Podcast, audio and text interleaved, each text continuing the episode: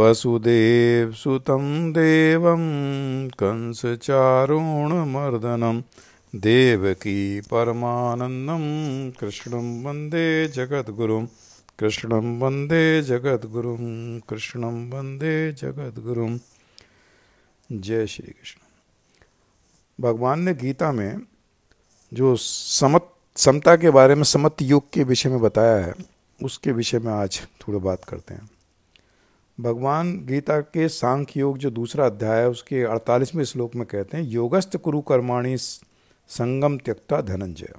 सिद्ध्या सिद्धियों समो भूतवा समत्तम योग उच्चते तो भगवान कह रहे हैं, हे धनंजय, तू आसक्ति को त्याग कर, सिद्धि और असिद्धि में समान बुद्धि वाला होकर योग में स्थित हुआ हुआ कर्तव्य कर्म को कर।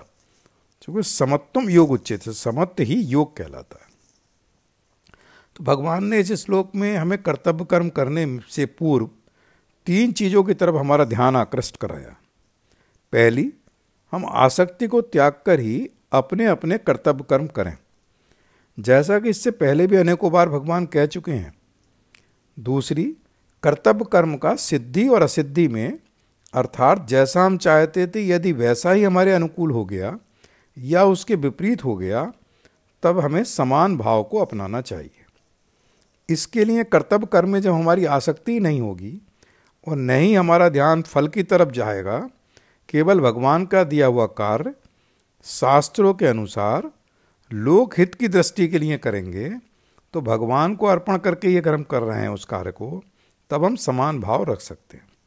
और दोनों अवस्थाओं में हर्ष और शोक से दूर हो सकते हैं। तीसरी बात भगवान कहते हैं समत्त योग या प्रत्येक स्थिति में समान भाव रखते हुए राग द्वेष से रहित होकर कर्म करना और उसके फल में भी समान भाव रखना। कर्मयोग का साधक जब कर्मों में और उनके फलों में आसक्ति का त्याग कर देता है, तब उसमें राग द्वेष का और उनसे होने वाले हर्ष शोक आदि का अभाव हो जाता है। और वह सिद्धि और असिद्धि में सम रह सकता है।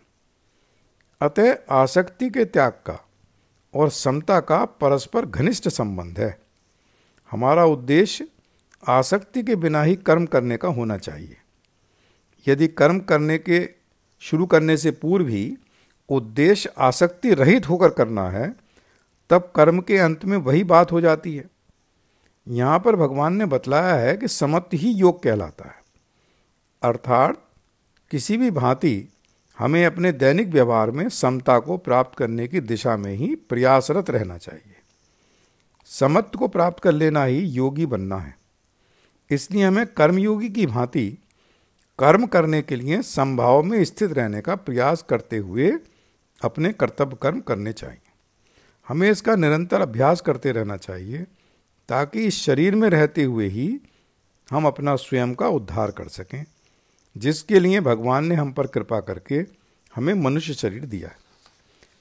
भगवान गीता के कर्म संन्यास योग नामक पाँचवें अध्याय के उन्नीसवें श्लोक में कहते हैं यह त्यर्जितन सर्गो ये शाम साम्य स्थिता मना निर्दोषम ही समम ब्रह्म, तस्माद ब्रह्मणी ते स्थिता। अर्थात जिनका मन संभाव में स्थित है, उनके द्वारा इस जीवित अवस्था में ही संपूर्ण संसार जीत लिया गया है, क्योंकि परमात्मा निर्दोष और सम है। निर्दोष ही समम ब्रह्म। इससे वे ब्रह्म में स्थित हैं। तस्मात ब्रह्मणी ते स्थित।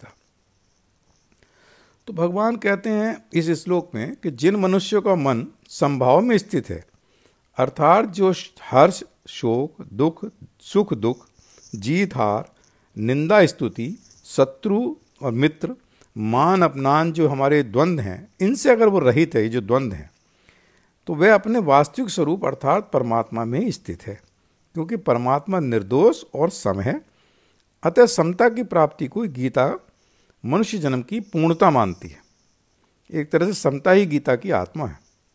जब तक हम केवल अपने सुख के ही विषय में सोचते हैं और इच्छा करते हैं कि चाहे दूसरों को इससे कष्ट या दुख हो रहा है, तब तक हम में समता नहीं आ सकती। दूसरों के कष्ट या दुख को अपने ही समान समझकर, अपनी सामर्थ्य के अनुसार दूर करने का हमें प्रयास करना चाहिए। हमारे कार्यों या व्यवहार से दूसरों को सुख पहुँचे और कोई कष्ट ना हो, यही हमारा उद्देश्य होना चाहिए।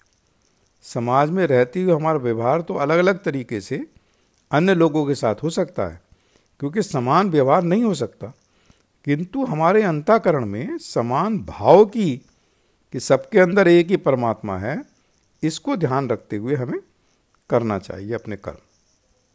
उदाहरण के लिए, जैसे हमारे शरीर के भिन्न भिन्न अंगों में मस्तक, हाथ, पैर आदि में हमारी समान दृष्टि है, लेकिन व्यवहार में समानता नहीं हो सकती।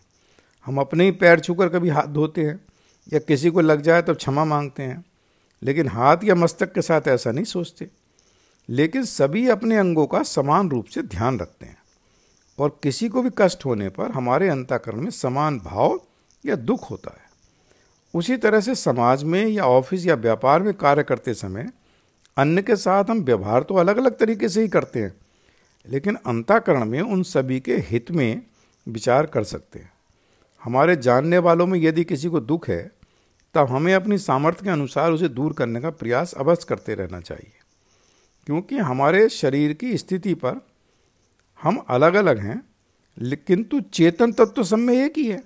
जैसे अलग अलग यंत्र होते हुए भी सभी में उसको चलाने वाली बिजली तो एक ही है। अतः हमारी दृष्टि जड़ पदार्थ अर्थात शरीर पर न रहते हुए उसमें स्थित चेतन तत्व अर्थात परमात्मा पर ही रहनी चाहिए। तभी हम समता को प्राप्त हो सकते हैं। भगवान शंकराचार्य ने, भगवान शंकराचार्य ने तत्वोपदेश में कहते हैं, भावाद्वैतम सदा कुरियात, क्रियाद्वैतम न कुत्रचित। भाव में ही सदा समान भाव होना चाहिए, अद्वैत भाव होना चाहिए, क्रिया में कहीं नहीं। इसी तरह से भगवान पाँचवें अध्याय के बीसवें श्लोक में संभाव के विषय में कहते हैं कि जो पुरुष प्रिय को प्राप्त होकर हर्षित नहीं हो और अप्रिय को प्राप्त होकर उद्विग्न ना हो, वह स्थिर बुद्धि संचय रहित ब्रह्मवेत्ता पुरुष परमात्मा में एक ही भाव से नित्य स्थित है। जैसा कि हम देखते हैं कि जब हमारे कोई कार्य हमारे मन के अनुकूल होता है, तब हमें वह प्रिय लगता है और यदि प्रतिकूल होता है तो अप्रिय लगता है। प्रिय के होने पर हमारे अंतकरण में हर्ष और अप्रिय के होने में हमें शोक होता है। अंतकरण के चार भाग हैं, मन, बुद्धि, चित्त और अहंकार। हमारा मन संकल्प और विकल्प करता रहता है निश्चयात्मक बुद्धि का नाम, निश्चयात्मक वृत्ति का नाम है बुद्धि। चिंतन करने वाली वृत्ति का नाम चित्त, एवं अभिमान करने वाली वृत्ति का नाम अहंकार। अतः जब हमारे मन के अनुकूल होता है तो हमारा अहंकार कहता है कि मैंने किया है, और हर्षित होता है। प्रतिकूल स्थिति में वो शोक करता है। यह तो संसार में दोनों ही स्थिति हमारे सामने आती रहती हैं।